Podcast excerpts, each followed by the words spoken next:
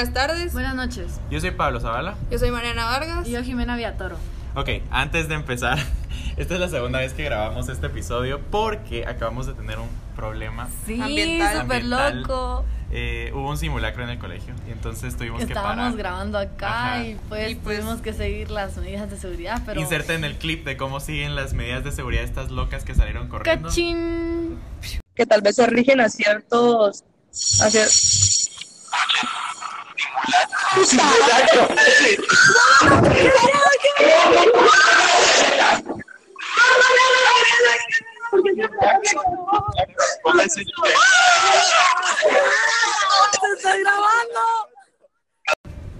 Entonces, como se dieron cuenta, son unas locas. No, Pero Eh, tomamos poquito. medidas de seguridad diferentes. Ajá, nos alteramos, pero todos Nos hicimos triángulo de vida. gritar, tuve que Entonces, hicimos, gritar. ajá, hicimos triángulo de vida en una banca. Porque yo les dije, porque ellas dos salieron Y corriendo. todo que ahí no está el triángulo de vida, pero va. Va. Ajá. Y otra cosa, eh, iba a decir, ya no me acuerdo. Sigamos adelante. Ok, bueno, esta semana hablaremos sobre la dimensión social y la dimensión social del ser humano. Entonces, a diferencia del episodio anterior, en el que nos concentramos en el ámbito filosófico de la ética, hoy trataremos más las ciencias sociales. La pregunta principal que queremos resolver para el final de este episodio son cómo funciona la sociedad guatemalteca y qué diferencia hay con las sociedades del resto del mundo. Para esto, aparte de los de siempre, o sea, Pablo, Mariana y yo, Jimena, eh, tenemos una invitada especial, que es nuestra acompañante Andrea López, que se presentará más tarde. Sí. En, un, Entonces- en otro Vamos a tener segmento. otro Ajá. segmento en donde hablamos específicamente con ella. Pero entonces por ahorita vamos a empezar con nuestra pregunta generadora de Ah. siempre, que fue donde nos quedamos grabando la vez pasada Ajá. hasta que nos interrumpieron. Para ustedes, ¿qué es la sociedad? Va. Creo que para mí, yo, yo voy. Para mí la sociedad es como la manera en que nosotros mismos clasificamos a las personas según sus, sus cosas materiales, siento yo. O sea, yo lo identifico más por eso. Por lo material. Ajá, Va, económico y yo todo siento eso. que la sociedad es un grupo de personas que en cierta manera nos rige actuar de cierta manera, porque o sea, puede que haya una sociedad en el colegio, pero también tenemos una sociedad en nuestra casa, así como en la colonia que vivimos, ¿me entienden? Entonces como que relacionándolo un poco con el con el podcast episodio pasado, perdón, es como que las personas que nos ayudan como a regularnos en la ética, como que como que de cierta manera que tú te tenés que comportar, ¿me entendés? O sea, yo no me puedo comportar de la misma manera como con mis amigos que lo hago con un- personas adultas, ¿me entienden? Entonces como que sociedad es eso, o sea, como que un grupo de personas que te ayudan a regularte, pero que tenés, o sea, como que diferentes comportamientos. Para mí, sociedad es como, es como una parte de la naturaleza del ser humano, que es que a nosotros nos, nos gusta eh, Vivir en vivir en sociedad. sociedad. Yo Ajá. tuve a un maestro muy bueno, creo que ya había hablado de él en el episodio pasado, pero no me acuerdo. Y entonces él nos decía que parte de las cosas del ser humano es, la, es como este aspecto social, entonces que los seres humanos vivimos en sociedad. Otras cosas también que las, lo voy a estar voy a estar hablando de él varias veces porque eh, no- me habló de otras cosas que nos vamos a centrar a platicar eh, de historia. Ah. Ah, ya, ya, Él era maestro de historia. Creo que sí, sí creo que sí había hablado de él. No, no, no, nos habías dicho nosotras, pero en los podcasts no. Ah, ok, bueno, pues un maestro de historia. Ah. Y entonces una de las cosas importantes es el aspecto social. Entonces, pues bueno, y hablando de eso, de la naturaleza del hombre, vamos a hablar un poco sobre una rama de la filosofía que yo no entiendo muy bien, pero que Mariana sí. Bueno. Eh, entonces, ¿qué es la? Ah, es la antropología. Va, eh, nosotros en Filo habíamos como tocado cosas de antropología y así, pero la verdad es que eh, yo no le ponía mucha atención y no le daba mucha importancia, pero para definir antropología siento que lo que primero tenemos que hacer es buscar en el diccionario y ver qué dice. Entonces la RAE define la antropología como el estudio de la realidad humana, además de ser el conjunto de ciencias que estudian aspectos biológicos del ser humano. Entonces todo esto nos permite eh, que el, el entendimiento profundo del ser humano lleva, llevando a cabo el estudio intrapersonal, o sea, como que es algo muy personal del ser humano, pero también como en la sociedad, o sea, como que como reflexión del ser humano intrapersonal en la sociedad, o sea, cómo actúa el ser humano en la sociedad. Creo que lo sobre expliqué. Va. El principal eh, objetivo de la antropología como tal es el estudio de las relaciones del, del ser humano y cómo se desenvuelve en su entorno determinado, quieras decir, una sociedad. Entonces, eh, la antropología cuenta con diferentes ramas, pero la que más nos interesa hoy es la antropología social, que esta se define como el conjunto de conocimientos del ser humano por medio de su cultura, eh, así como las costumbres, mitos, creencias, normas y valores. Y todo esto lo delimita para, para la existencia de culturas sociales. Eh, existen dos maneras de estudiar la antropología social, la et- etnografía y la etnología. Eh, la etnología explica las prácticas culturales en pequeñas comunidades, así como los ritos que ello- ellos hacen, o sea, como que lo práctico de, de las, de las, ¿cómo se llama esto? De las culturas. Y la etnografía es lo más, es como teórico, es más teórico porque tú analizas la, la cultura, los aspectos de por qué hacen todo esto, las diferentes... Las estudias más que Ajá, todo. las estudias. Entonces, como que eso es antropología. Sí. No. Es, es algo muy conciso, pero siento que era como lo más importante de todo. O sea, como que. Y fíjate que sí tiene lógica, porque yo investigué acerca de Eric Erickson, Que vamos a hablar de él que después. vamos a hablar de... Ajá, yo voy a hablar de él después, obviamente, porque lo investigué y nada. Y mm, sí, él dice que, o sea, según Mariana, había que como que superarse y tener relaciones con las demás personas. Ujú. Y en Eric Erickson, él, él lo que hace es como eso, o sea, Explica un pone- poco sobre eso, pero Ajá. ahorita, más hablando de la antropología, siento que, o sea, sí, sí es como muy humano es- Ujú. las relaciones sociales, porque digamos, hay animales que tienen relaciones Ajá, sociales. pero no es lo mismo. pero no es pues, lo mismo, ajá, o sea, no piensan. Ajá, nosotros racionamos las relaciones sociales, hay como muchas Y cosas. siempre es como que no sabes cómo va a actuar la otra persona en lo que tú hagas. O sea, si yo puedo hacer un estímulo, tú puedes reaccionar de otra manera. Entonces, como que también conocerse eh, intrapersonalmente, como que te ayuda a convivir con los demás, ¿me entiendes? Sí, y de alguna manera también siento que nadie puede decir no a la sociedad. O sea, si hay gente que se, Se aleja priva. de la sociedad, pero al mismo tiempo, digamos... está metida en otra sociedad. No, no, no, me refiero Eso como... tiene repercusiones en No, él. no, no, sí, pero, o sea, sí tiene repercusiones y todo, pero no podés, o sea, lo que está haciéndolo, lo está haciendo también por sociedad. O sea, Ajá. de alguna manera su acto también tiene que ver con sociedad. Entonces todos los seres humanos Están hasta cierto punto tienen que tener una relación con la sociedad, ya sea rechazarla, aceptarla, juzgarla, lo que sea, pero todo el mundo, toda nuestra vida gira alrededor de la sociedad. La gente que se si quiere ir del cuenta, país. La gente que, que Gira juzga por- a la no sociedad, Ajá. Ajá. la gente que juzga a la sociedad ya forma parte de una sociedad. Sí. Entonces, relativamente vuelven a lo mismo. no puedes decir no. Ajá. Y si se dan cuenta como que todos juzgan la sociedad, como imagínate en ese sentido, como todos nosotros los adolescentes, como es que por los adultos nuestra sociedad es así, que es toda delimitada y no nos dejan hacer ciertas cosas, pero quiera que no, o sea, como que viven esa, esa sociedad y esa es su realidad y la tienen que aceptar pues y tienen que adaptarse a esa sociedad. Y Sí, sí, muy sí, interesante. siempre, siempre seguirá siendo como una sociedad porque va, nosotros después de ser adolescentes vamos a ser adultos y los, y los niños o preadolescentes van a ser adolescentes y van a seguir en la misma sociedad en la que nosotros estuvimos. Entonces como que tenés que aprender a Convivir, vivir en la ajá. sociedad, vivir Todo para es- sobrevivir. todo es sociedad, al fin y al cabo. Todos los actos son sociedad. Ujú. Pero muy bien, ahora Eric Erickson habla un poco sobre psicología y sobre como el desarrollo psicológico de Psicosocial, más que todo. ajá, en la sociedad iba a decir, pero sí, básicamente eso. Entonces, ¿qué es? ¿Quién, quién fue Eric Erickson y qué dijo? Bueno, yo no fui Eric Erickson, pero según él, Eric, Eric. o sea, el desarrollo psicosocial se divide en distintas categorías, las cuales son diferenciadas por edades. Era lo que, era lo que decía de los adolescentes y todo eso. Entonces, eh, cada edad tiene que lograr una competencia correspondida a su nivel. Y estas sí son un montón, entonces me va a tardar un poco. Va, desde el, desde el momento en que nacemos hasta los 18 meses de vida, nuestra competencia correspondida es tener confianza. El evento importante es que aprendemos de alimentarnos. Y depende de la relación con la madre o padre o cuidador principal que determina las relaciones futuras. Esto se logra cuando se le proporciona fiabilidad, atención y afecto al individuo que logrará alcanzar lo requerido. Em, entonces, digamos, eso es, ¿qué piensan de eso? Em, de la primera etapa, ¿cómo es que se llama?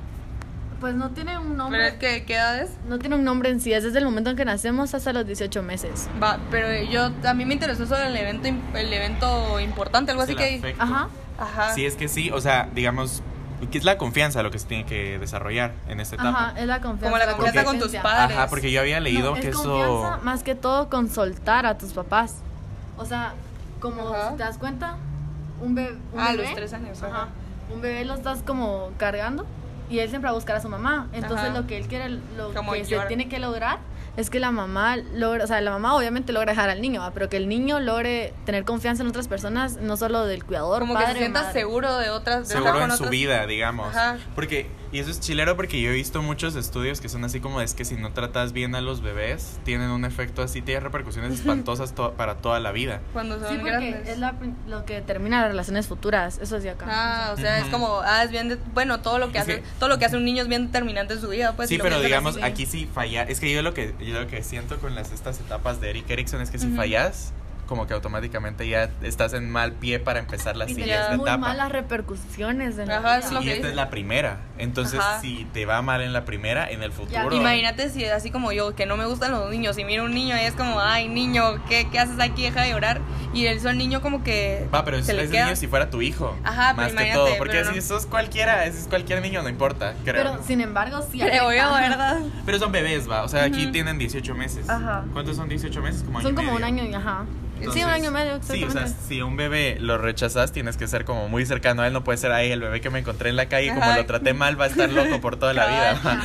Va, pero la siguiente etapa, ¿cuál es? Va, es de los 18 a, o sea, 18 meses a los 3 años. Entonces la competencia que le corresponde es la autonomía y los eventos importantes es el control del esfínter. Entonces, los niños, los niños desarrollan autocontrol sobre los ejercicios físicos y la independencia.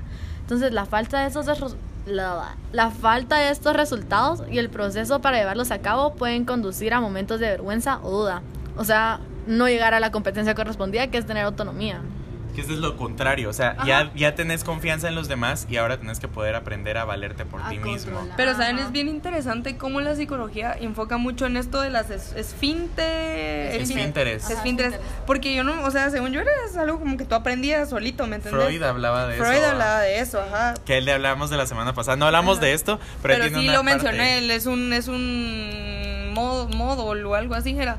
Pero como que es bien interesante cómo la psicología tiene que ver con esto, porque, o sea, sí, eso es ser autónomo totalmente, Va, pues, y por- tiene tanto que ver que también controla físicamente, o sea, también tienes que aprender a controlar los ejercicios físicos que haces, así como, Como- brincar en un pie Ah, o brincar en dos pies. O sea, como que eso O sea, no es la motricidad, ¿va? No, bueno, sí, en Sí, parte. sí, en parte. Ajá. Pero lo que pasa es que yo siento que es muy importante porque, o sea, tenés que aprender a, digamos, para nosotros es súper natural el control de Ajá. esfínteres, pero en realidad lo que estás haciendo es aplicar presión constante en una parte de tu cuerpo para que no pase nada y liberarlo cuando vos... Cuando tú Querrás, ajá. Ajá.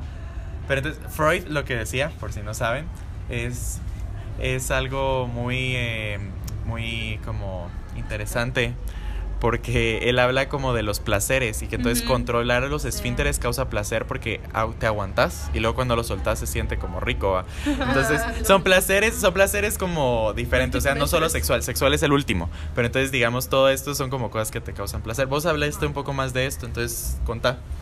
Em, pues, o sea, eso no hablé tanto porque eso es uno de los módulos que era. Pero no, yo me enfoqué más en el otro, en el de la conciencia, ¿verdad? Pero pues, o sea, sí es eso que decía Zavala. O sea, cuando uno piensa en placeres, uno piensa como en cosas que no son, no piensa en eso. ¿no? Pero es más, es más sobre Es eso. yo siento que depende de en qué etapa te encuentras. Ajá, porque eh, esa de esa parte de Fr- Freud era Sí, Freud. tiene como cinco, cinco subetapas, ¿verdad? Entonces, así como Zavala, no, ahorita la verdad es que no me recuerdo, o sea, me acuerdo que era No. Prenatal, Anal. anal, ajá, habían cosas así, ¿me entienden? Pero Ajá. como que en cada etapa vas obteniendo diferentes placeres, pero como Es que las la primeras etapa, tres, ajá, las primeras tres sobre, son sobre las esfínteres, pero Ajá, y él también las categoriza en edades, así como él, como Ajá. Eric Erickson. Entonces va, desde los 3 a los 5 años, la competencia correspondía a la iniciativa y los eventos importantes de exploración. Entonces, una maestra nos estaba hablando de esto y que es como una de las más importantes, para mí pues que considero, considero yo importantes, que cuando los niños experimentan demasiado, esto los hace llevar a llegar a sentir poder y cuando se dan cuenta que no lo han logrado les produce un sentimiento de culpa. Entonces, eso es como, o sea, no solo se desarrolla en los niños de 3 a 5 años, sino que en la mayoría, si no logramos superar bien esa etapa, o sea, si hacemos algo mal, yo siento que, o sea, te puedes llegar a sentir muy mal, muy mal. O sea, depende de ti, llegarte a sentir muy mal o decir como, no, yo lo voy a volver a hacer otra vez. O sea, O eso sea, como el- marca, siento yo que marca superarse, demasiado. decís vos. Ajá. Pues es iniciativa. Ajá. Entonces, tener iniciativa, digamos, cuando no reprimís. rendirte. Ajá, pero no, no es tanto eso, sino tener como, como iniciativa, lo que yo entiendo es como. Como que yo quiero. Ajá, no, yo voy a No, hacer esto, yo quiero hacer intención, esto, quiero ajá, tener Ajá. intención de hacer diferentes cosas. Bueno, intención Entonces. Es como no reprimir al niño, El lo, que, lo deseo, importante. Porque hay muchos papás que es como, no, no hagas eso. Como no, no vayas ahí porque te vas a lastimar. Y cuando el niño quiere explorar, como Ya no- conocer diferentes- tiene miedo a las cosas. Ajá, como tu papá te dijo que no fueras ahí, no, mejor no voy a ir. Y fijo, cuando sos más grande, o sea, te da mucho miedo enfrentarte a cosas nuevas, pues salir de tu zona de Ajá, confort. por eso es que yo veo que afecta, o sea, siento que es la, como la más importante porque afecta más, Más a largo a, plazo, largo dices tú. plazo, sí. Y Va. desde los 6 a 7 años de edad, la competencia correspondida es la laboro- laboriosidad.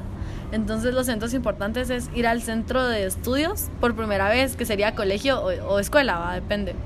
Y los niños son enfrentados a la demanda de tareas, amigos y en otras palabras, a- en otras palabras, esto sería demandas académicas y sociales. Entonces, su interés se enfoca en el funcionamiento de las cosas y en llevar a cabo actividades por sí mismos.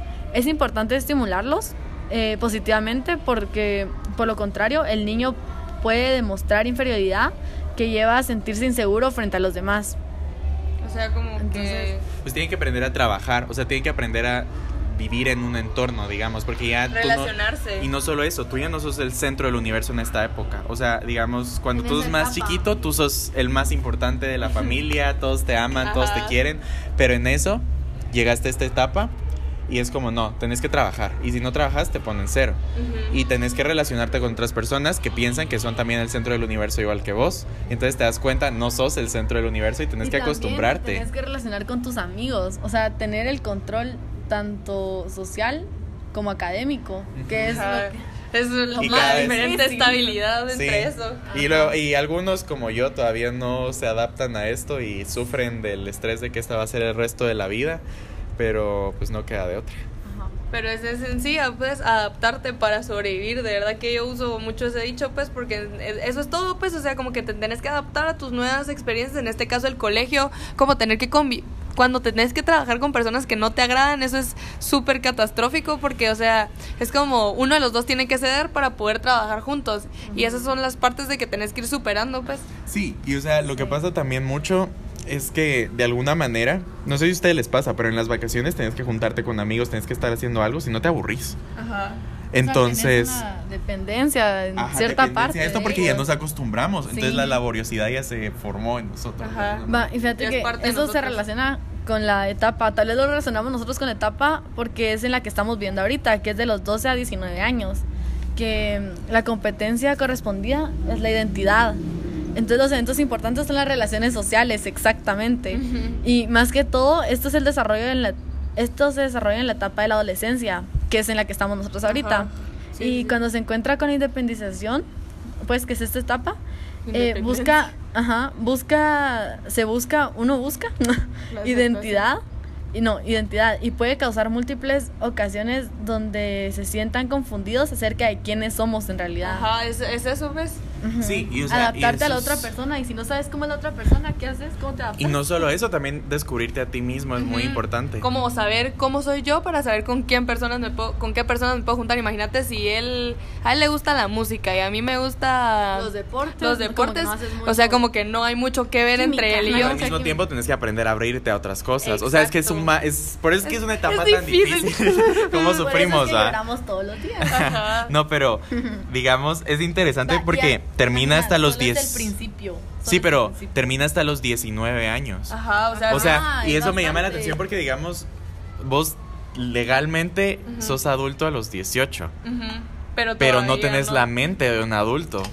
O sea, y no sé, eso es una pla- eso es otra conversación de cuándo debería Sí, porque- volverse alguien adulto, pero Sí, porque va aquí, por ejemplo, en Guatemala es a los 18 que nos consideran ya adolescentes. Adultos. Por, a- a- adultos por factores, no sé, de plano que de, Por, de por Guatemala o, tal vez, o por no, factores factores sociales que, que como que pero fuer- forzan. porque terminas de crecer a los 21. Ajá, Bueno, forzan, sí. forzan o Fuerzan. No, forzan, Fuerzan, forzan, forzan a la sociedad a hacernos adu- adultos a los 18, así como en los Estados Unidos es a los 21. O sea, Sí, pues eso es una práctica para otro día, siento yo, Sí, porque es un tema que tiene muchos pros, muchos contras. Es como una. Es como, y siento que la madurez por edad, o sea, en la edad no define tu madurez, ¿me entiendes? O sea, Sí. cada uno es maduro a su forma de ser. Mm, depende.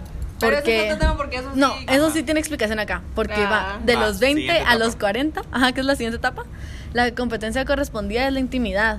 Entonces los eventos importantes son las relaciones. Esta es la primera edad adulta, o sea que sí hay como una cierta edad para la adultez que- y empieza a los 20. Va, y es donde empiezan a experimentar los adolescentes que Los ya adultos. son, no, los adolescentes que ya son conscientes y tienen cierta madurez para establecer relaciones amorosas íntimas con otra persona.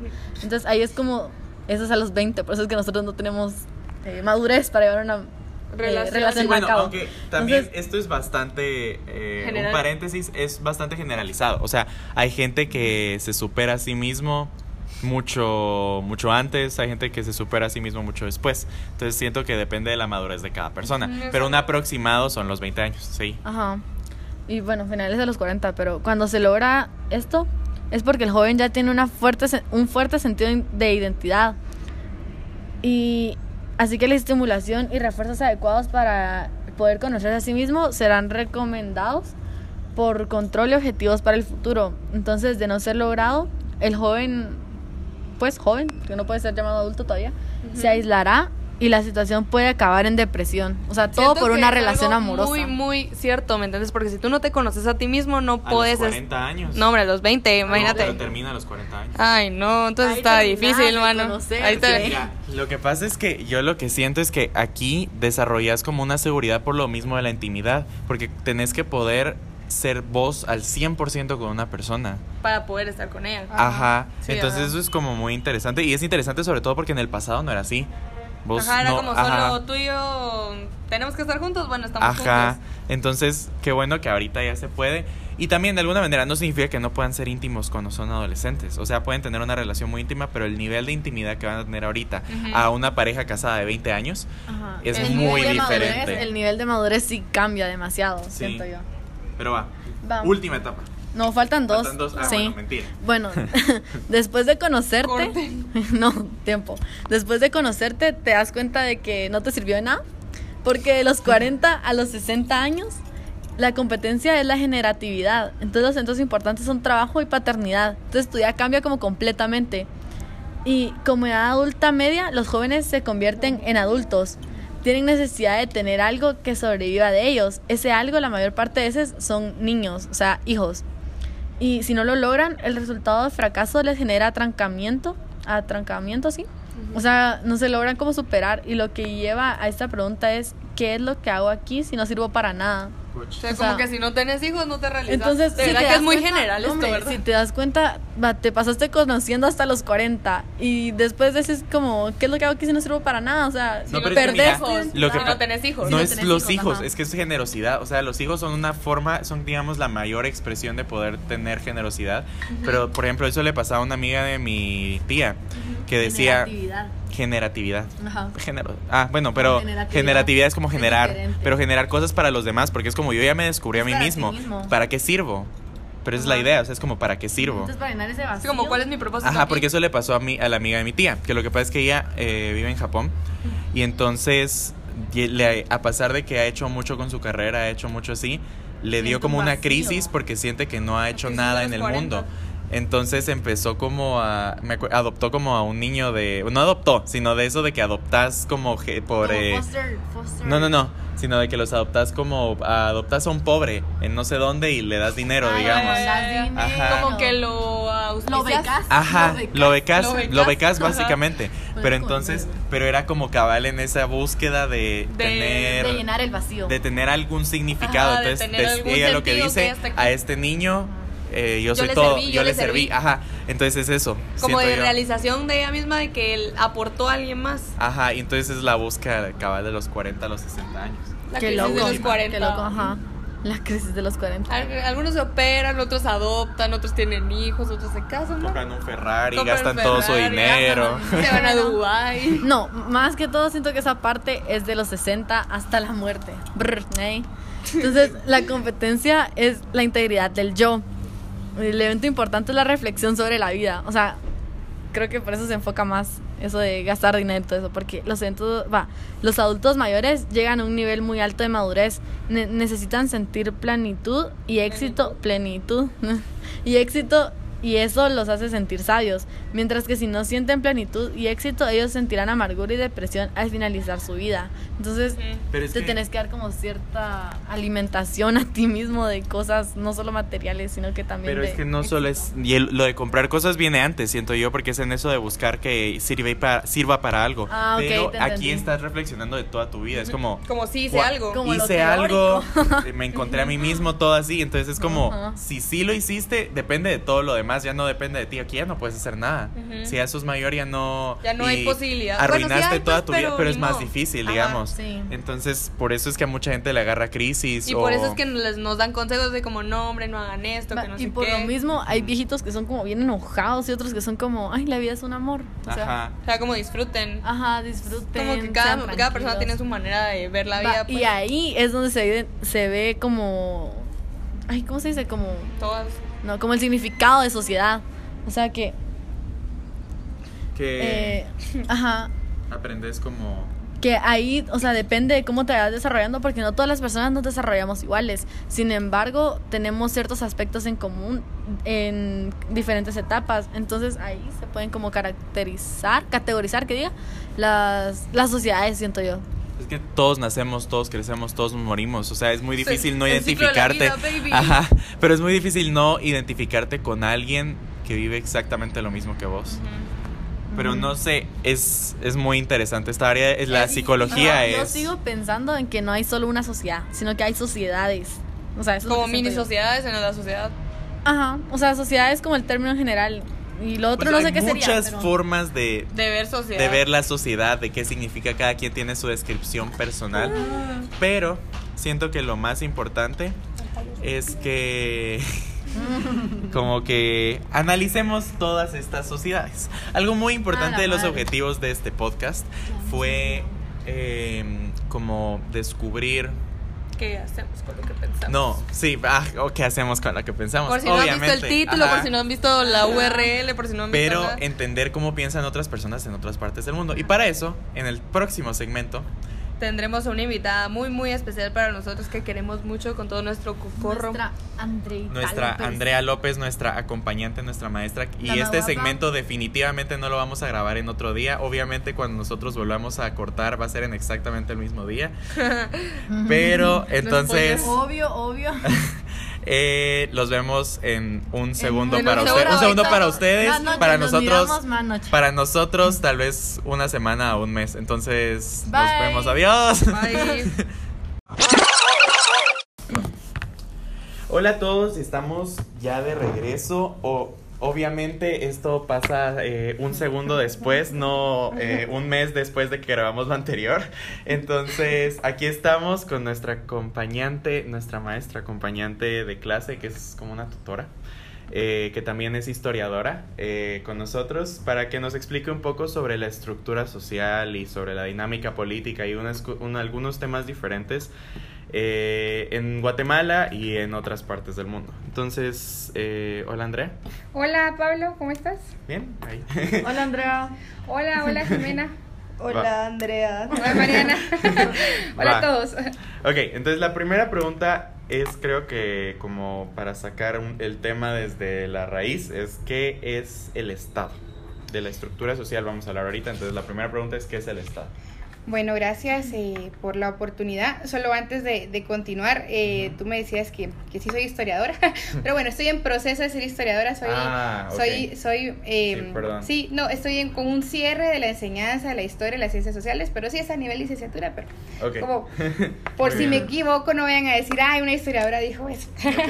bueno, eh, la primera pregunta que tú decías es qué es el Estado y eh, hay varias concepciones para entender qué es el Estado, pero creo que la más básica para entender es que eh, es una comunidad social que consta de una población, que consta de un territorio y también de una ley y por lo tanto también de un gobierno, por ejemplo. ¿verdad? Entonces, eh, son como cuatro elementos importantes a tomar en cuenta, la población, eh, el territorio, la ley y el gobierno y eso en conjunto hace un Estado. Algo que yo tengo un poco de duda es cómo funciona, por ejemplo, en Estados Unidos, que hay, o en México también, que son como estados independientes, pero todos son un mismo país. Ahí es donde como que me traba un poco porque no sé si también México es un estado o si cada estado es diferente. O sea, eso es lo que me cuesta un poco entender, no sé. Sí, yo creo que, que es muy importante identificar que existen eh, estados o divisiones dentro de un mismo dentro de un mismo estado. Por ejemplo, en el caso de Estados Unidos, Estados Unidos eh, cada estado tiene como su propia ley, cada estado tiene su propia constitución, ¿verdad? Y eh, eso se hace casi siempre cuando los territorios son demasiado grandes. Entonces, si te das cuenta, Estados Unidos y también México tienen un territorio y una población muy grande que sería como muy difícil dejarle el poder a, A un solo a un solo, ajá, sí, a unas a ciertas personas. Lo que sí hay que tomar en cuenta es que existen eh, dos, mm, como dos partidos diferentes, que estaban los demócratas y los republicanos, y de cierta forma eh, se van haciendo eh, el, mismo, el mismo ejercicio ciudadano de ir votando en cada uno de los estados, por ejemplo. Ya, ok. Entonces es más o menos... Sí, más o menos es por esa razón. Me imagi- yo creo que existen varias razones eh, importantes que abordar dentro de la historia, dentro de la, dentro de la situación sociopolítica de cada país, pero eh, creo que particularmente es por eso, es para como eh, tener una mejor división social o también como gobernar de una manera como más ordenada en estos países que son tan grandes territorialmente hablando, ¿verdad? Ya. Ahora, lo siguiente, ya centrémonos más en nuestro país, es cómo funciona el estado de Guatemala específicamente. Bueno, pues eh, como ustedes saben, el Estado tiene, está dividido en, en tres poderes, ¿verdad? Tenemos el poder ejecutivo, el poder legislativo y el poder judicial. Esto con el fin de que no tenga el poder una sola persona. Entonces, Ah. en el poder ejecutivo vamos a encontrar al presidente, que al final el presidente va a ser solamente el representante del poder ejecutivo, ¿verdad? Eh, tenemos al Congreso, que es la parte medular del Poder Ejecutivo, que es en donde... eh, ay, perdón, perdón, ya me, ya me hice bolas ahí. No, no, no. Vuelvo a empezar. Tenemos el Poder Ejecutivo, el Poder Legislativo y el Poder Judicial. El Poder Ejecutivo está el presidente con cada uno de sus ministerios, ¿verdad? Cada uno de sus ministros. Los ministros van a ser los encargados de representar cada uno de los ministerios. Luego tenemos el legislativo, que es el encargado de estructurar todas las leyes. Y este está representado por el Congreso y estos están representados por cada uno de los diputados y cada uno de los diputados representan cada uno de los departamentos y la población en general, por ejemplo. Es muy importante entender que el legislativo es como medular porque el, ejecu- el legislativo es el que eh, avala o no las leyes y que también propone las iniciativas de ley y que también eh, le pone un alto a alguna iniciativa de ley. O sea, no es que el presidente pueda venir y decir, hoy eh, subimos impuestos solo porque sí, no tiene que pasar por el Congreso para, para avalar esa ley. Aunque que no hay como, bueno, no sé si aquí, pero esto de que son como lo que hace Trump, que Ajá. son como órdenes directas desde el Ejecutivo. Eh, creo que sí se es que es complicado porque eh, va a depender, o sea, va a depender de la situación. Imagínate que estamos en una emergencia, en un, entonces eh, el, el- el presidente puede decir que hay estado de calamidad o hay estado de emergencia y por ende decir que él puede decidir, pero para eso tiene que darse alguna situación previa para que él pueda decir que hay un estado Sí, de entonces hay un proceso, de- al menos aquí sí hay un Sí, proceso sí. que se tiene que tomar previamente. Ah, bueno. sí, ok. siempre tiene que haber un proceso. ajá. Ujú. Eh, bueno, y por último tenemos el, esta- el, el- el Poder Judicial, que va a estar representado por los magistrados y por las cortes, ¿verdad? Entonces, y los jueces. Esto es Ujú. suma- sumamente importante porque eh, a veces no le ponemos atención a quienes van a ser los magistrados y son los magistrados los que tienen un papel elemental porque son ellos los que determinan eh, qué procesos sí pasan o no pasan a, a- a- a resolverse. Por ejemplo, si se dan cuenta, eh, el tema de los antejuicios eh, hacia los políticos está en las manos de los magistrados y también está en las manos del Congreso, ¿verdad? Entonces, a veces las personas únicamente eh, como enfocan su atención en los candidatos presidenciales, pero dejan de lado quiénes son los candidatos que van al, al Congreso y quiénes van a ser también los que van a ser electos para magistrados y para jueces. Para magistrados no vota la gente, ¿no? No, para eso no. Pero, Pero ya viene incluido como en el partido, se podría decir. eh, O sea, sí, es como parte del Congreso, son. No, los No. magistrados son parte de la corte. Pero imagínate, o sea, cuando se tira la, la, la convocatoria y el presidente va a votar, eh, lo que puede hacer el pueblo es manifestarse en contra de las, de los, de las personas que están como que en la lista para ser electas como Ah, magistrados. Eh, y es importante porque a veces ni los conocemos y, y que creo que es importante que, que conozcamos que- Entonces, de qué manera piensan. El presidente vota por los magistrados. Sí, va a ser el, el, el- creo que el que hace, hacen una lista, eh, no, no estoy muy segura si va a ser los diputados o que se le presenta una, se le presenta como, creo que hacen una convocatoria y cada persona presenta como su currículum y es el, es el presidente el que va eligiendo al final. Eh, mi mamá es abogada, entonces eh, ella me comentaba algo así de que cada universidad que tiene un eh, tiene una carrera de derecho, el decano también vota en algo. No estoy seguro de qué es lo que vota, pero creo que es como el no sé si es el El colegio de abogados, ¿no? Tal, tal vez. Ajá, ajá. No, pero no, no es el colegio de abogados, es como alguien dentro del judicial, creo que es como el presidente del judicial, que no sé qué, o cómo se llamará ese puesto, pero algo así me comentaba mi mamá, que por eso es que hay uni- las universidades quieren tener una... Tienen, quieren tener eh, una facultad de derecho porque el decano puede votar y entonces tienen como influencia política también. Sí, sí, en el caso, por ejemplo, de la San Carlos, la San Carlos tiene, tiene una injerencia importante porque eh, acuérdense que es la, es la universidad que más eh, abogados egresa, ¿verdad? Para los que estén escuchando esto extranjeros, porque vimos que tenemos a oyentes del Salvador Y de eh, Honduras. y de Honduras. Entonces, la San Carlos es la Universidad Pública de Guatemala, es la Universidad San Carlos. de San Carlos. ¿Cómo es? Sí, Universidad de San Carlos de Guatemala, ajá. Ajá. Entonces, es la Universidad Pública de Guatemala. Es para que sepan. bueno, entonces ya entendiendo un poco cómo funciona el Estado de Guatemala, ¿qué cosas dentro de organizar un sistema como Estado tiene de positivo y qué cosas tiene de negativo? O sea, organizar un, un, un lugar como si fuera un Estado. Bueno, usted. yo creo que, que es importante identificar que a partir de la separación de los poderes, que esto se va a dar después de, de la Revolución Francesa, eh, la idea es que no tenga el poder una sola persona o un solo poder, ¿verdad? Entonces, para evitar una dictadura o para evitar un abuso de poder, ¿verdad? Entonces, yo creo que eso es muy positivo porque genera como mucha estructura y mucho orden dentro de un Estado. O sea, sabemos quiénes son los encargados de, de cada cosa, de las leyes, de los juicios, de, de representar al país. Eso es positivo. ¿Qué es negativo? Bueno, en, en eh, sociedades como las nuestras o sociedades, eh, no sé, latinoamericanas, Tercermundistas, tal vez. tercer mundo, sí, o, o en vías de desarrollo, aunque ya no se utiliza ese término, ¿verdad? El problema está que eh, los estados están cooptados por corrupción, ¿verdad?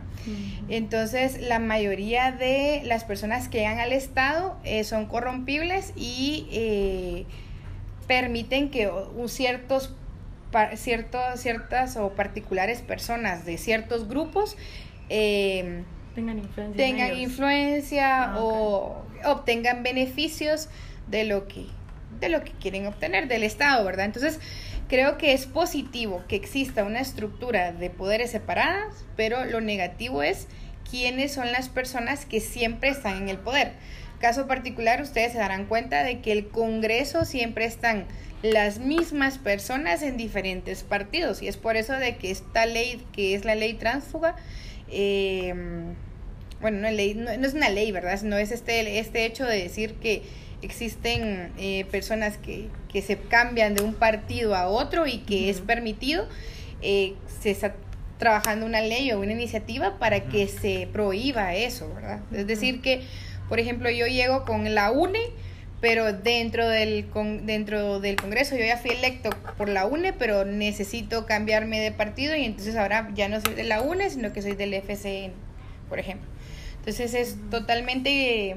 eh, Injusto, tal vez. Injusto, sí, no es ilegal, pero sí es injusto Ajá. porque la gente me eligió a mí con un partido y yo ya dentro del poder me cambio de partido. Ya. ¿verdad? Y también es importante, esto se da más que todo porque eh, definitivamente el partido oficial es el que debería tener la bancada más, como más grande, ¿verdad? Para que Mm. la gente, para que te... Te convenz, convenza. No, para que te, te den apoyo. O sea, imagínate yo como Ah. presidente eh, quiero, ¿qué? Eh, eliminar a la CICIG, por ejemplo. Bueno, pero ese, ese, ese, ese, el... No, ese tema está, no, el, el, el, ¿cómo se llama? El presidente tenía la capacidad de decir sí o no si seguía la CICIG. No, otro ejemplo. Em, no sé. Eliminar una ley, tal vez. Sí, o sea, el presidente quiere eliminar una ley, pero no puede pasar por todas las bancadas porque eh, y tiene que tener el apoyo. Y es por eso es que buscan tener la bancada, la bancada oficial busca tener como el máximo eh, número de representantes dentro del Congreso para avalar las leyes que, que ellos pretendan eh, cumplir o que ellos pretendan avalar. Ajá, yo te iba a preguntar, o sea, tal vez no tiene como mucho que ver con el tema, pero, o sea, yo siento que de esos tres poderes que decís, siento que hay unos que son como más importantes, que son como más... Tienen más influencia. Tienen más influencia, entonces tal vez eso, no sé, yo siento que es como injusto y, no sé, malo, tal vez estructuralmente, porque eh, supuestamente tendrían que tener el mismo nivel para gobernar y tomar decisiones así como correctas al y sin cuestionarlo tanto, pues, pero en realidad no es así, entonces. Sí, no o sea, sé, el no me parece presidente obviamente tiene más poder que el Congreso, al menos en Guatemala. Sí se ve que el presidente tiene muchísimo poder y muchísima influencia. Sí, miren, en, en, en la estructura, o sea, si lo viéramos en un organigrama, se darían cuenta que no. O sea, los poderes, ningún poder va por encima de otro, ¿verdad?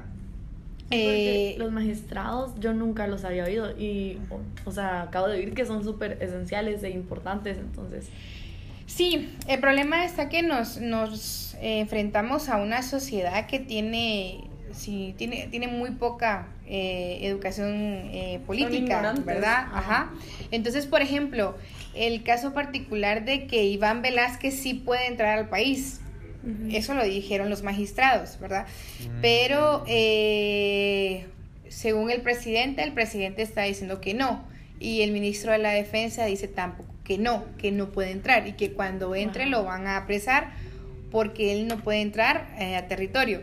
Pero si Iván Velázquez llegara a venir y lo apresan, entonces eh, un poder está pasando lo que el otro poder está diciendo. ¿Me explico? Entonces ahí habría un como que una quebradura del orden constitucional porque no están eh, respetando lo que la constitución establece de que cada poder tiene su propio su propio poder, Su por ejemplo. poder, ajá, Ajá. su propia Su forma propia de mandar. su propia responsabilidad, Digamos, en papel, cada uno tiene su papel. su papel y no sé qué. O sea, pues, en papel cada uno tiene su papel. pero pero en práctica no se ha visto tanto así. Eh, Sobre todo, últimamente sé que ha habido como un gran relajo con la Corte de Constitucionalidad, sobre todo por las elecciones, que, que este candidato sí, que este candidato no, que la Constitución dice que no sé qué y que han habido quebrantamientos, ajá, quebrantamientos a la Constitución en algunos casos, o que no se sabe, o cosas así. Entonces siento que esto es como una prueba de, de como la gran como inestabilidad política que tenemos ahorita y todos los poderes y todo eso. Pero bueno, eso funciona para preparar el siguiente tema que es la dinámica política. Entonces, como estamos en año de elecciones, la primera pregunta es qué piensa de los candidatos políticos actuales. Eh, bueno, yo creo que esa es una de las, de las, de las preguntas un poco más difíciles también que, que, que me ponían acá, porque, eh, uy, está difícil, o sea, nos, presen- nos presentamos a elecciones inciertas, eh, candidatos que yo en mi vida había visto, eh, un gran número de partidos políticos. Son como Eh, 22, creo yo. sí. Y antes eran 8 o algo así. A- algo así, ¿verdad? Porque al final algunos son oficiales, otros no están inscritos, Ajá. entonces eh, es un relajo. Yo creo que identificamos a los de siempre, ¿verdad? O sea, a Yamatei, que está Sandra ahí, Torres. Sandra Torres. Ajá, entonces, eh, que el relajo de que Suri Ríos, eh, bueno, pero que Se dijeron que ya no.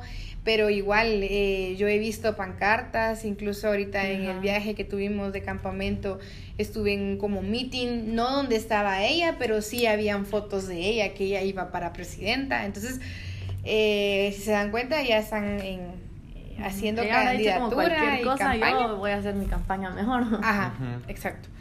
Entonces, eh, es difícil porque siento que no hay candidatos, eh, bueno, y eso es muy mi opinión, que eh, representen a toda la población y que busquen realmente hacer cambios estructurales eh, en, los, eh, en los problemas sociales que Guatemala realmente necesita, ¿verdad?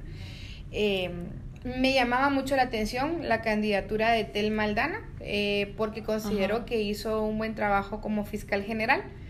Eh, y también considero que es una persona muy preparada y que también tendría como mucho apoyo internacional en el sentido no de injerencia para que vinieran a hacer lo que, lo que, lo que quisieran otros países, sino que siento que diplomáticamente manejó como muy bien la, las relaciones con otros países. Y siento también que es una candidata que no ha sido tachada de temas de corrupción. Se le ha intentado tachar, pero eh, hasta el momento siento que, que, que no ha que no está como manchado su, su currículum, nombre ¿verdad? Su nombre. Pero al fin ya no la dejaron postularse, creo yo. Eh, sí, no, no, no está postulada. Yo tengo entendido de que todavía está en proceso en una corte para ver qué establece la, la corte y entonces estamos en, en veremos, ¿verdad? Porque Sí, porque es bien raro porque han, han como encontrado varias cosas así súper malas de la mayoría de candidatos que se han postulado, entonces te quedas como, entonces, ¿por quién voy a votar? Porque están como, ¿qué quiere, qué en realidad quiere el gobierno que está ahorita en Guatemala? Porque está como llevándose a los buenos, entre comillas. Sí, yo creo que lo que hay que tomar en cuenta es que eh, era lo que les decía al, al- al principio, ¿verdad? ¿Quiénes son los mismos que están dentro del Estado? ¿verdad?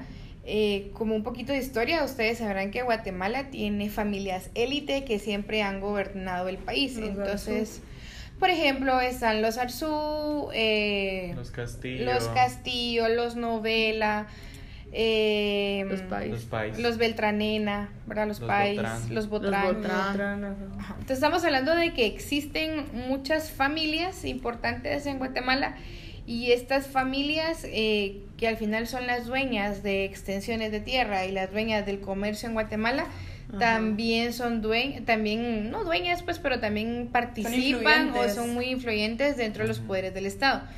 Ah, Entonces, eh, hay un quiebre en, en, nuestra, en nuestra democracia que se va a dar a partir del gobierno de, de Otto Pérez Molina. Y eso es importante mencionarlo porque nunca antes se había dado que por manifestaciones y que por, que por, por el tema del poder cívico eh, se lograra derrocar sin armas a Por un simple disgusto nacional. Ajá, a un, a un, a un presidente y a una vicepresidenta. O sea, históricamente sí tenemos la revolución del 44, que es un proceso importante en, en Guatemala, pero recuerden que se va a dar con apoyo de una parte del ejército que... No, que eso fue un conflicto bélico también, por verlo así. Sí, o sea, una revolución casi Sí, siempre se va a dar un proceso Ajá. de armas y de enfrentamiento, ¿verdad? Pero en, en el tema de cuando se, de- se derroca, por así decirlo, a Otto Pérez Molina y a Roxana Valdetti, eh, se logra por un por manifestaciones cívicas, ¿verdad?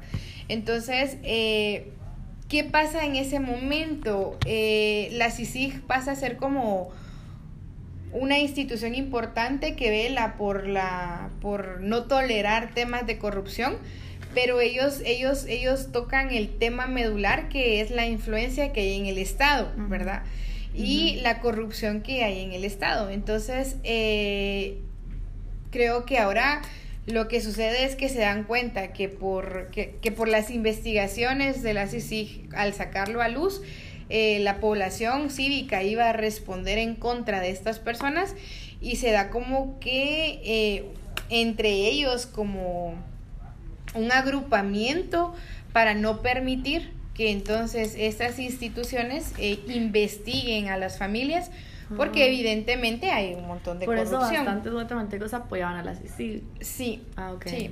Caso particular, por ejemplo, es este eh, tema de mm, Aceros Guatemala, por ejemplo.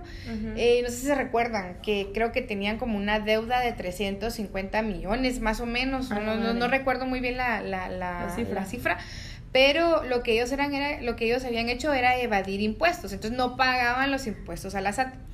Eh, la CICIG fue la que, con unas investigaciones con el MP, eh, se dieron cuenta de esto y es cuando eh, lo denuncian y evidentemente eh, lo que procedía era la cárcel, ¿verdad? Para las personas o para los representantes Los legales de esta empresa. Pero lo que hacen es que pagan el total de la cifra y bueno, piden disculpas públicamente de lo que estaban haciendo. Y entonces de cierta manera se les perdona la, la, La la deuda. o se les perdona como el, el delito. Pero sí es importante evidenciar eso porque entonces eh, esa gran evasión de impuestos que hay en nuestro país Afecta al resto de genera... la población. Sí, y, y, y genera una corrupción dentro del mismo Estado, por ejemplo. Pero entonces, eh, incluso, o sea, a mí me gusta mucho hablar de manera positiva de 2015, de las eh, manifestaciones y todo lo que hubo, eh, verlo como en positivo, pero yo siento que a pesar de esto y a pesar del empoderamiento de la gente, seguimos viendo un gran descontento general. Y entonces, y pues la inestabilidad política no siento que haya parado, es más, siento que es peor Está peor. que sí. cuando era Otto Pérez. Eh, en- bueno, con el nuevo gobierno, lo voy a decir así, ha sido bastante más fuerte la inestabilidad política que anteriormente. Entonces, ¿cree que debería haber elecciones en nuestro contexto de inestabilidad política? Eh, ese es un tema también difícil porque, eh, bueno, inestabilidad política siempre, siempre ha habido. O sea. Guatemala no ha sido un país donde haya estabilidad política Correcto. desde uh, hace mucho tiempo, ¿verdad? Eh, creo que sí deberían de haber elecciones porque eh, buscándole lo positivo, como tú dices, a todo, eh, es un ejercicio de, de civismo y de ciudadanía que permite la que permite que, que- que nos acerquemos a las urnas y que elijamos y que eh, llevemos a cabo nuestro voto. Hay muchas preguntas que nos tenemos que hacer. ¿Quiénes pueden votar? Eh, por ejemplo, ¿quiénes tienen eh, también, o bueno, todos podemos votar al final, todos los que sean ciudadanos y que eh, cumplan, eh, sean mayores de 18 años, pero la pregunta también sería, eh, ¿tiene, ¿quiénes tienen la capacidad de entender, por ejemplo? eh, de conocer realmente quién es el, pre- el, el candidato, qué representa ese candidato, a qué grupo representa el candidato, por ejemplo, ¿verdad? Porque en el caso de Jimmy Morales eh, lo ubicaron a él como el menos peor y como la persona eh, que era al final un ciudadano que no había participado en política o que no se había evidenciado que había participado en política en campañas anteriores, pero eh, nadie pensó en a quién representaba y a, ajá, quiénes estaban influyéndolo a ¿Quiénes él. estaban ¿verdad? detrás de él? quiénes estaban detrás de él. Entonces es importante eso. Eh, y también tomando lo que tú habías dicho de, de sacándole lo positivo. Eh, cuando se da ese furor cívico en las manifestaciones eh, del 2015, son, ¿verdad?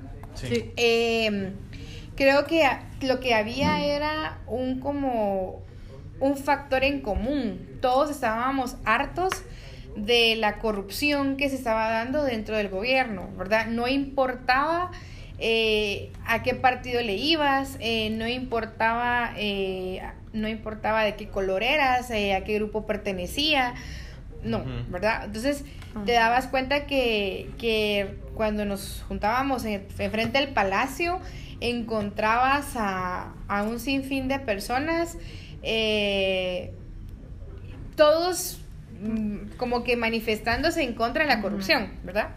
Pero eh, cuando se termina o cuando se logra que se quitar del poder a Roxana Valdetti y a Otto Pérez, llega el momento de decir, bueno, ¿qué buscamos? ¿verdad? O sea, ¿por qué estamos peleando? O sea, algunos peleaban por, por el territorio, otros peleaban en contra de las mineras, eh, las otra, ajá, estaba el movimiento de mujeres, estaba el movimiento LGTBI, eh, estaba, por ejemplo, las universidades, o sea, estaban un montón de grupos importantes reunidos en contra de un mismo fin Objetivo, o en contra de un mismo objetivo que era eliminar la corrupción, pero cuando se logra ese fin, Se quedaron en se queda, blanco, se ajá, se en queda como, bueno, ¿y qué buscamos ahora? Sí, todos buscamos un mejor país, pero ¿cómo? O sea, ¿quiénes son nuestros representantes? ¿Verdad? Y es cuando se da el quiebre nuevamente porque, bueno, entonces encontramos que estaban los típicos eh, camisas, las camisas blancas, ¿verdad? Que va a ser como un sector como más conservador, que va a buscar eh, otro tipo de, de gobiernos, por ejemplo. Eh, están los que se dicen la nueva izquierda o están los que buscaban la... bueno, hay un montón de Hay un grupos, montón de ¿verdad? grupos con muchas influencias, Exacto. muchos objetivos. Y Entonces- bastante población que los apoya. Sí, y que definitivamente debido a, a que no hablamos también del tema del conflicto armado que deja secuelas importantes, estamos hablando de que vuelven a dividir el país en, en una bipolaridad, o sea, lo polarizan en, bueno, quiénes son de izquierda, quiénes son de derecha, quiénes van más por el progreso y quiénes van más por eh, lo social. Entonces ahí otra vez volvemos a tener como problemas de polarización y entonces la gente es como, bueno, sí, ¿verdad? O sea, a mí me gusta eh, tener cuestiones sociales o mencionar o apoyar eh, iniciativas sociales, pero yo, mm, yo apoyo la propiedad privada y apro- apoyo el capitalismo, por ejemplo, ¿verdad? Entonces empiezan un montón de situaciones ahí que eh, la gente empieza a mezclar y que al final quedan así como no entonces sie- siempre no y eh, pasa lo que lo que lo que ocurrió en ese entonces no se logra una plataforma concreta no se unen los, los- cada uno de los sectores se vuelven a pelear se vuelven a dividir Y al entonces peor. escogen al menos peor Ah, que en esa coyuntura es cuando gana las elecciones eh, Jimmy, Jimmy Morales, Morales. por ejemplo Pero si te das cuenta, o sea, la gente que ha votado es gente como ignorante pero ilusa al mismo tiempo, o sea, que se deja llevar, así como la gente del interior, se deja llevar por porque le dan una casa, porque le dan comida. Y nosotros que somos que no necesitamos tanto esa ayuda, ¿por qué seguimos votando tan Sí, porque ignorantemente? digamos, lo que pasa es que yo estaba viendo, eh, creo que esto es como de la psicología, que hay ramas de necesidad. Entonces, digamos, entre lo principal está que vivienda, comida, eh, eh, agua, Educación. eh, edu- Educación. sí, pero digamos, educación llega a un- en un segundo lugar. ah Entonces, hay mucha gente en Guatemala, hay mucha pobreza, hay mucha gente que le falta la vivienda, que le falta los alimentos, que le falta la bebida. Entonces, la bebida, eso suena muy raro. Eh, entonces, el agua. le falta el agua. Entonces, si te falta eso, no te vas a poner a concentrar en quién me va a traer más educación, quién me va a traer, sino tú te vas a dejar influenciar por, bueno, Me hizo mi eh, casa más linda. me hizo mi casa más bonita, me la pintó, como Claro. pasa muchas veces que pintan Ajá. las casas con los símbolos del La gran partido manota político. une, Sí. ajá. Pero, eh, digamos, nosotros, entonces digamos, ahí vemos gran parte de la población altamente influenciable. Pero nosotros, de alguna manera, no tendríamos que tener excusas. Sin embargo, en la capital también se ve una gran ignorancia al momento Claro. de votar. Ajá, lo que yo decía. Por ¿Por ejemplo, y tal vez? Me meto a un temas un poco más controversiales, pero por ejemplo, Neto Brand, la gran popularidad de Neto Brand en Misco sí. se debe a sus Su- campañas que es de guapo, canciones. Y aparte que es guapo, supuestamente. Ajá, tiene una Ajá. línea de ropa, cosas así. Y Jimmy Morales fue más o menos lo mismo. Fue como, ah, es un comediante. Claro. eh, O sea, él ha su- participado en un programa de televisión. ¿Cómo pudo llegar a haber sido presidente? Exacto, Nito y Neto. claro Y Ajá. lo interesante siento yo es que no, eso no solo está pasando en Guatemala, o sea, si vemos Donald Trump fue elegido por algo muy parecido, o sea, es como, ay, él estaba en aquel reality show, él me cae muy bien. O así. Ajá. Claro. Incluso tal vez este ha hecho un mejor trabajo. El, el primer ministro de Canadá también era como un futbolista. No sé qué era, pero era deportista antes de eso y de eso lo conocía la gente. Y resultó que hizo un muy buen trabajo en Canadá, pero pues es Canadá. Entonces. Claro. Eh, digamos como que alrededor del mundo se está viendo como una tendencia a no ponerle tanta atención a la política, siento yo. Porque incluso estaba leyendo que en Egipto pasó algo muy parecido en Guatemala, que hubieron manifestaciones, hubieron no sé qué, y echaron al presidente. Y en eso regresa la inestabilidad, regresa no sé qué, y viene un segundo presidente más ignorante que el anterior y que sigue robando y están en la misma situación y peor porque ahí hay mucho caso de terrorismo Ay, y mucha miedo. violencia y cosas así. Ay, ay, Mucha mucha arena. Calor. ¿no? Calor. No, pero entonces, pues sí, o sea, siento que ahí ya podemos ver como una tendencia mundial. Claro. Y pues esto también eh, me lleva a un siguiente tema que creo que vamos a dejar la pregunta esta para el final, como una conclusión. Me Ujú. puse a pensar ahorita. eh, perdón, eh, es comentario para Andrea, no para ustedes. Entonces, eh, ¿qué otros sistemas sociopolíticos existen en el mundo? ¿Y qué, qué diferencias y qué similitudes hay con nuestro sistema? Porque sobre todo ahora que se habla mucho de la globalización, Claro. y de que los problemas ya no solo afectan a Estados Unidos, no solo afectan a México, no solo afectan a otros lugares, sino afectan a todo el mundo. Entonces, ¿qué otros sistemas sociopolíticos existen en el mundo y qué podemos aprender de ellos? Pues, Bueno, eh, ese tema también es complejo. Eh, lo primero que nos tenemos que preguntar es qué es un sistema, Ujú. ¿verdad? O sea, que, cómo entendemos qué es un sistema, cómo en- entendemos lo social, cómo entendemos lo político, ¿verdad? Eh, bueno, yo creo que a- voy a partir de mm, lo que ocurre en la Guerra Fría, específicamente, a partir de la Guerra Fría, eh, se va a dividir el mundo o se va a concebir el mundo en, en dos grandes sistemas, o sea, se va a concebir, se va como concebir desde una bipolaridad, ¿verdad? Y esta bipolaridad, la, esa bipolaridad, perdón, la vamos a, a- a- a resumir en capitalismo y comunismo, ¿verdad? En- eh, a partir de esa, de esa guerra fría. Entonces, eh, lo que sucede es que eh, el mundo se va a dividir en dos sistemas económicos importantes, ¿verdad?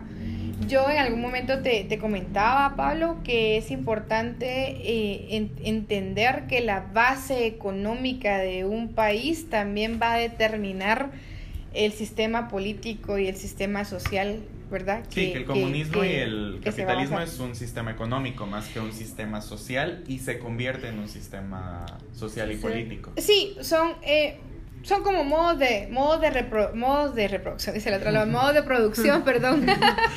Entonces, eh, importantes, ¿verdad? Eh, bueno, pero para no entrar tanto en detalle en ese tema, es importante entonces entender que se divide en dos, eh, una bipolaridad, pero con la caída del muro de Berlín, eh, entendemos que ya no hay una bipolaridad, sino que ahora ente- eh, se va a concebir como una multipolaridad. A ver, ¿qué significa todo esto?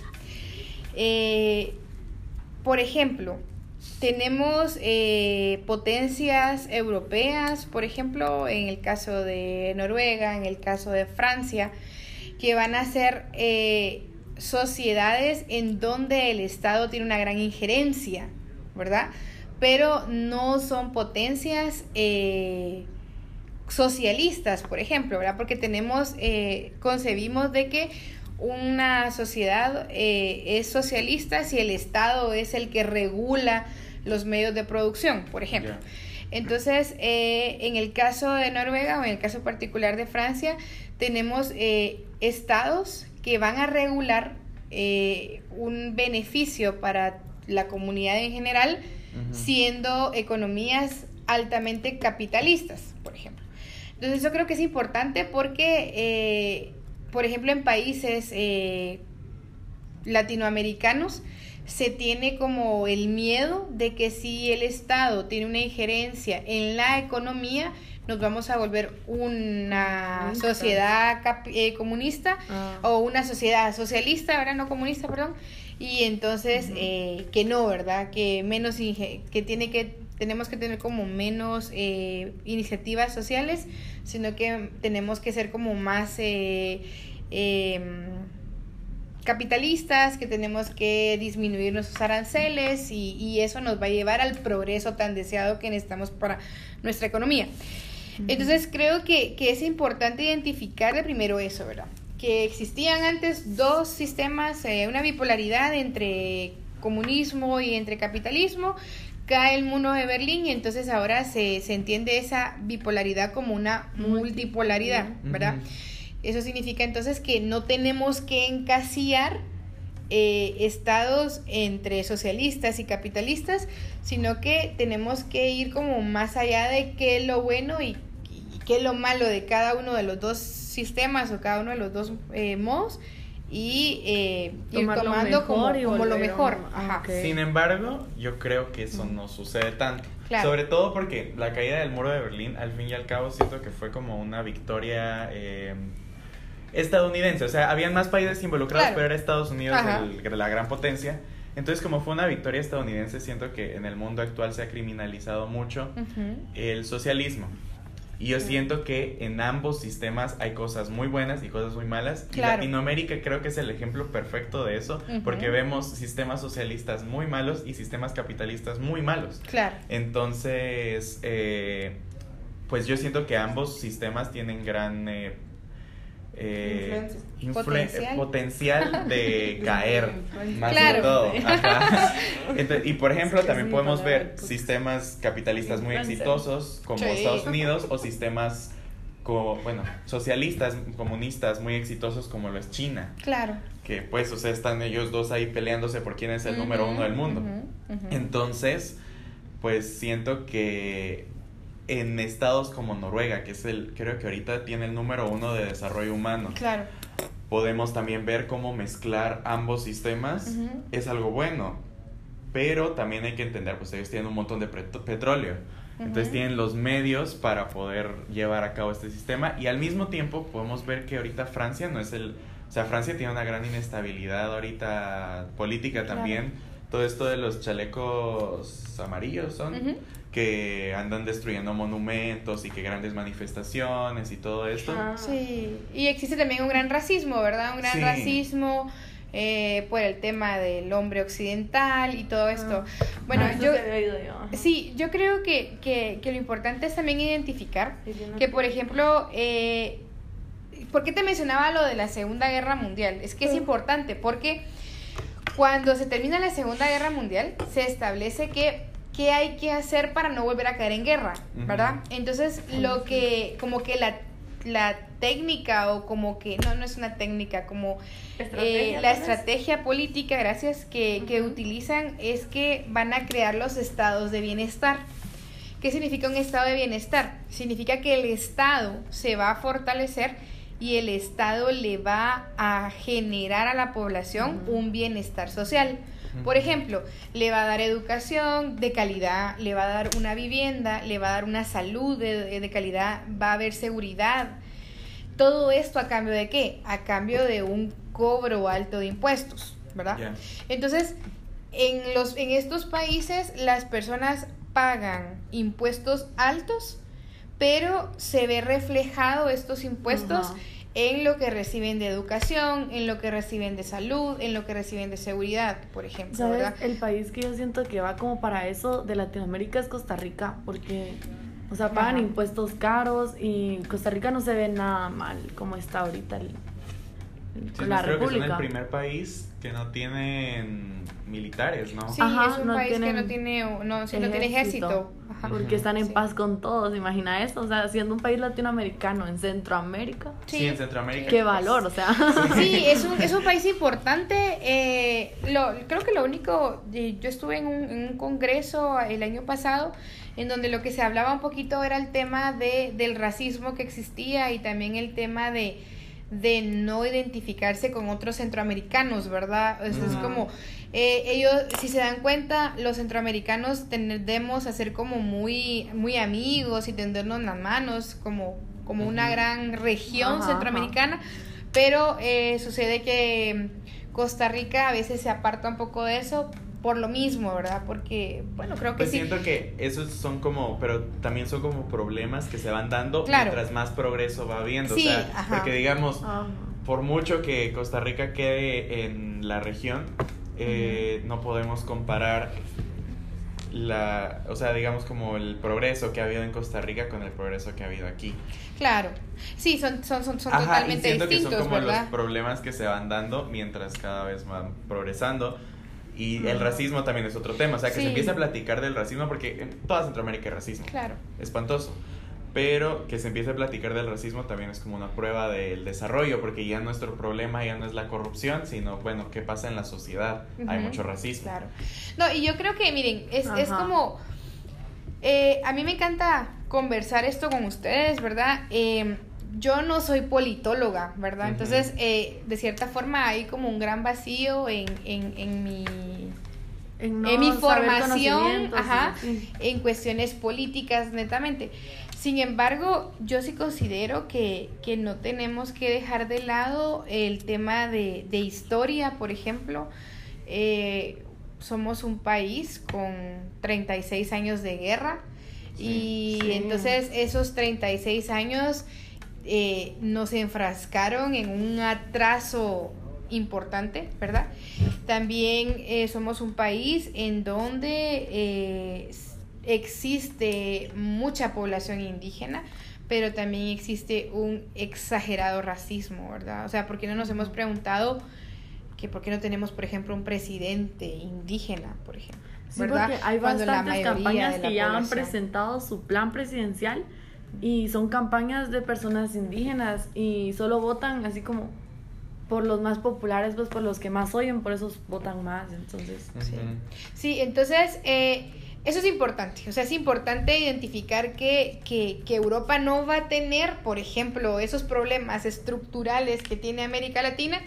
Y también hay algo importante que, que me gustaría que, eh, explicarles a ustedes y que tal vez eso, eso lo, lo platicamos después o, o ustedes lo analizan ya después de, de esta... En su casita. Buenas noches. Ajá. Eh, bueno, Anoche. nos enfrentamos y todos admiramos, por ejemplo, eh, Noruega, eh, Finlandia, Francia, España, ¿verdad? O sea, los, los admiramos por ese Argentina. progreso que han tenido. Ahora bien, eh, si retrocedemos, por ejemplo, en la historia, estamos hablando que estas potencias imperialistas van a ser las potencias que van a tener colonias Siempre en han América. sido- siempre han sido Entonces, las exacto. Entonces, estas potencias que hoy han logrado estar económicamente mejor y darle una mejor calidad de vida a las personas, lo han hecho o lo han logrado con base en explotar Ah. a las colonias americanas, en América, por ejemplo. Y eso los ha vuelto siempre élites. en- Sí, entonces, entonces es como, es bien fácil decir que los países primermundistas sí han logrado un estilo de vida mejor que los países tercermundistas.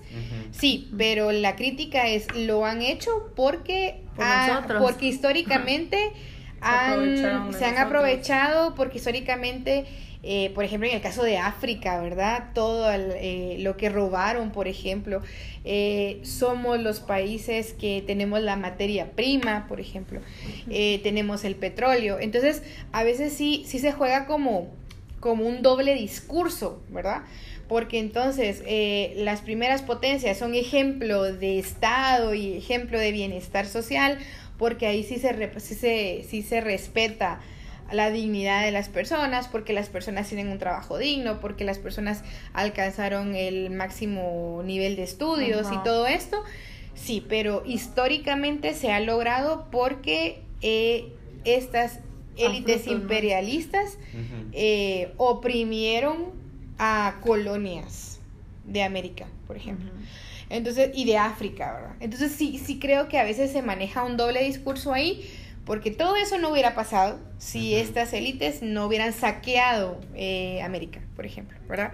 Entonces imagínense cómo no estar como estamos si hemos tenido años de saqueos, por ejemplo. Es, es decir, que la, las mineras, por ejemplo, vienen a. América a saquear eh, nuestros productos, nuestros eh, minerales, eh, ¿verdad? Recursos naturales y se los llevan a, a Europa. Y no solo saqueos, y ni siquiera en el pasado, o sea, el conflicto armado Claro. tuvo gran influencia de parte de los de las pues potencias mundiales. O sea, Claro. Estados Unidos estuvo fuertemente involucrado en la en el conflicto armado. Sí, totalmente. Y no solo Estados Unidos, también Israel, por ejemplo.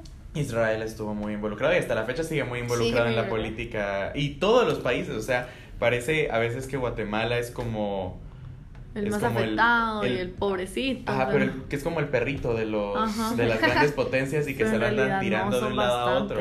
países más.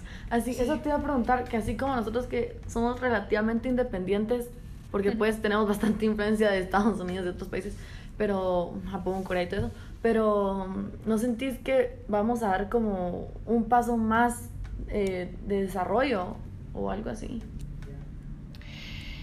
Miren, yo creo que, que vamos a lograr un desarrollo eh, cuando... temblando, no, ¿verdad? No, no, no. Otra vez. Otra vez, Como no. al inicio del episodio. No, no estoy temblando. Ah. Eh, cuando Así pasa en mi casa. las, las personas que gobiernen entiendan que eh, problemas estructurales como violencia y como pobreza eh, no pueden seguir en nuestro país, Sí. ¿verdad? Tenemos el más alto índice de desnutrición, tenemos un alto índice de pobreza. Violencia. Eh, ustedes que, que van a ir al campamento se van a dar cuenta que, que eso es eh, una de las cosas que más se, se ven en y que más afectan en una sociedad. Eh, entonces creo que, que hasta que no se logre eso, hasta que un grupo o hasta que, que un, un gobierno no logre eh, cambiar estructuralmente esos, esos problemas eh, que afectan a la población, eh, no vamos a lograr salir, ¿verdad? Eh, yo también, y bueno, y como al final tú me lo mencionabas, Pablo, que, que lo importante es como conversar y como que ir sacando cuestiones positivas y negativas de, de todo lo que pensamos. Eh, yo me quedo también con, con el hecho de que no tenemos que polarizarnos. Eh, ya no ya no seguir con el tema de la bipolaridad, ¿verdad? Si esto es negro, si esto es blanco, eh, usted es socialista o sea, es capitalista. Ok. No, o sea, No, yo sí, sí, eso es, Eso sí, es formar un ajá, formar Claro, yo, yo, yo me quedo con, De con lo el bueno hecho lo de- mejor, claro, ajá. y yo me quedo con el hecho al final de lo que decía Pablo, o sea, hay sistemas capitalistas que han sido muy exitosos y no, otros no, y hay Ujú. sistemas eh, socialistas que también han sido exitosos, pero que otros no. Vivo Sí. ejemplo lo que están pasando ahorita nuestros hermanos nicaragüenses, ¿verdad? Que estamos hablando de, de, de que se da una revolución sandinista que en su momento fue como que era una lucha importante por, por alcanzar lo- los objetivos de, de, De la sociedad. de la sociedad y de bienestar para todos, y estuvieron pero muy bien. que estuvieron muy bien, tiempo. claro. Pero ahora estamos hablando de, de un poder que, que ya se desvió, ¿verdad? Y siempre, eh, tanto cuanto Ah. la dignidad de las personas eh, no sean eh, Dañadas. dañadas, ¿verdad? Entonces, yo creo que es importante identificar eso. Eh, si- eh, Todo puede Todo. ser, todo puede causar el mismo mal, todo puede Claro. causar. Si no lo usamos bien. Sí, si no no lo lo usamos bien. bien. Ah, Exacto. sí. Creo que esa sería como más que toda la conclusión. Sí, pues, o sea, y siento que también una conclusión muy importante es que hay que sentarnos a pensar de esto. O sea, no podemos, Sí. o sea, y nuestros gobernantes tienen que sentarse a pensar de esto. No podemos eh, ignorar todas las realidades de Guatemala, no podemos tener a gente Ajá. ignorante en el poder. Tenemos que tener gente que conozca la situación, tenemos que tener cosa, gente que sepa de esto y también tenemos que tener un pueblo informado de los problemas y informado de las cosas que pueden hacer para solucionar los problemas. Claro, y, y no minimizar, ¿verdad? Porque hay, hay, hay personas que minimizan eh, y también culpabilizan y criminalizan la ignorancia de otras personas. Eh, alguien me decía una vez eh, en una clase cuando estaba estudiando para ser maestra, imagínense, hace muchos años, eh, me decía, ¿por qué es importante que en Guatemala exista ese nivel de analfabetismo, verdad? O sea, la, la pregunta que nos tenemos que hacer es, ¿a quiénes les conviene que seamos un pueblo ignorante y analfabeta, por ejemplo? Y pobre, ¿verdad? Sí, Pues a, los, a a los de grandes. a la élite. A la A la élite. élite. Ajá. Bueno, Qué Pues mal. muchas gracias, Andrea, por acompañarnos. Muy interesante todo. Eh, Culturizándonos un poco. Exacto.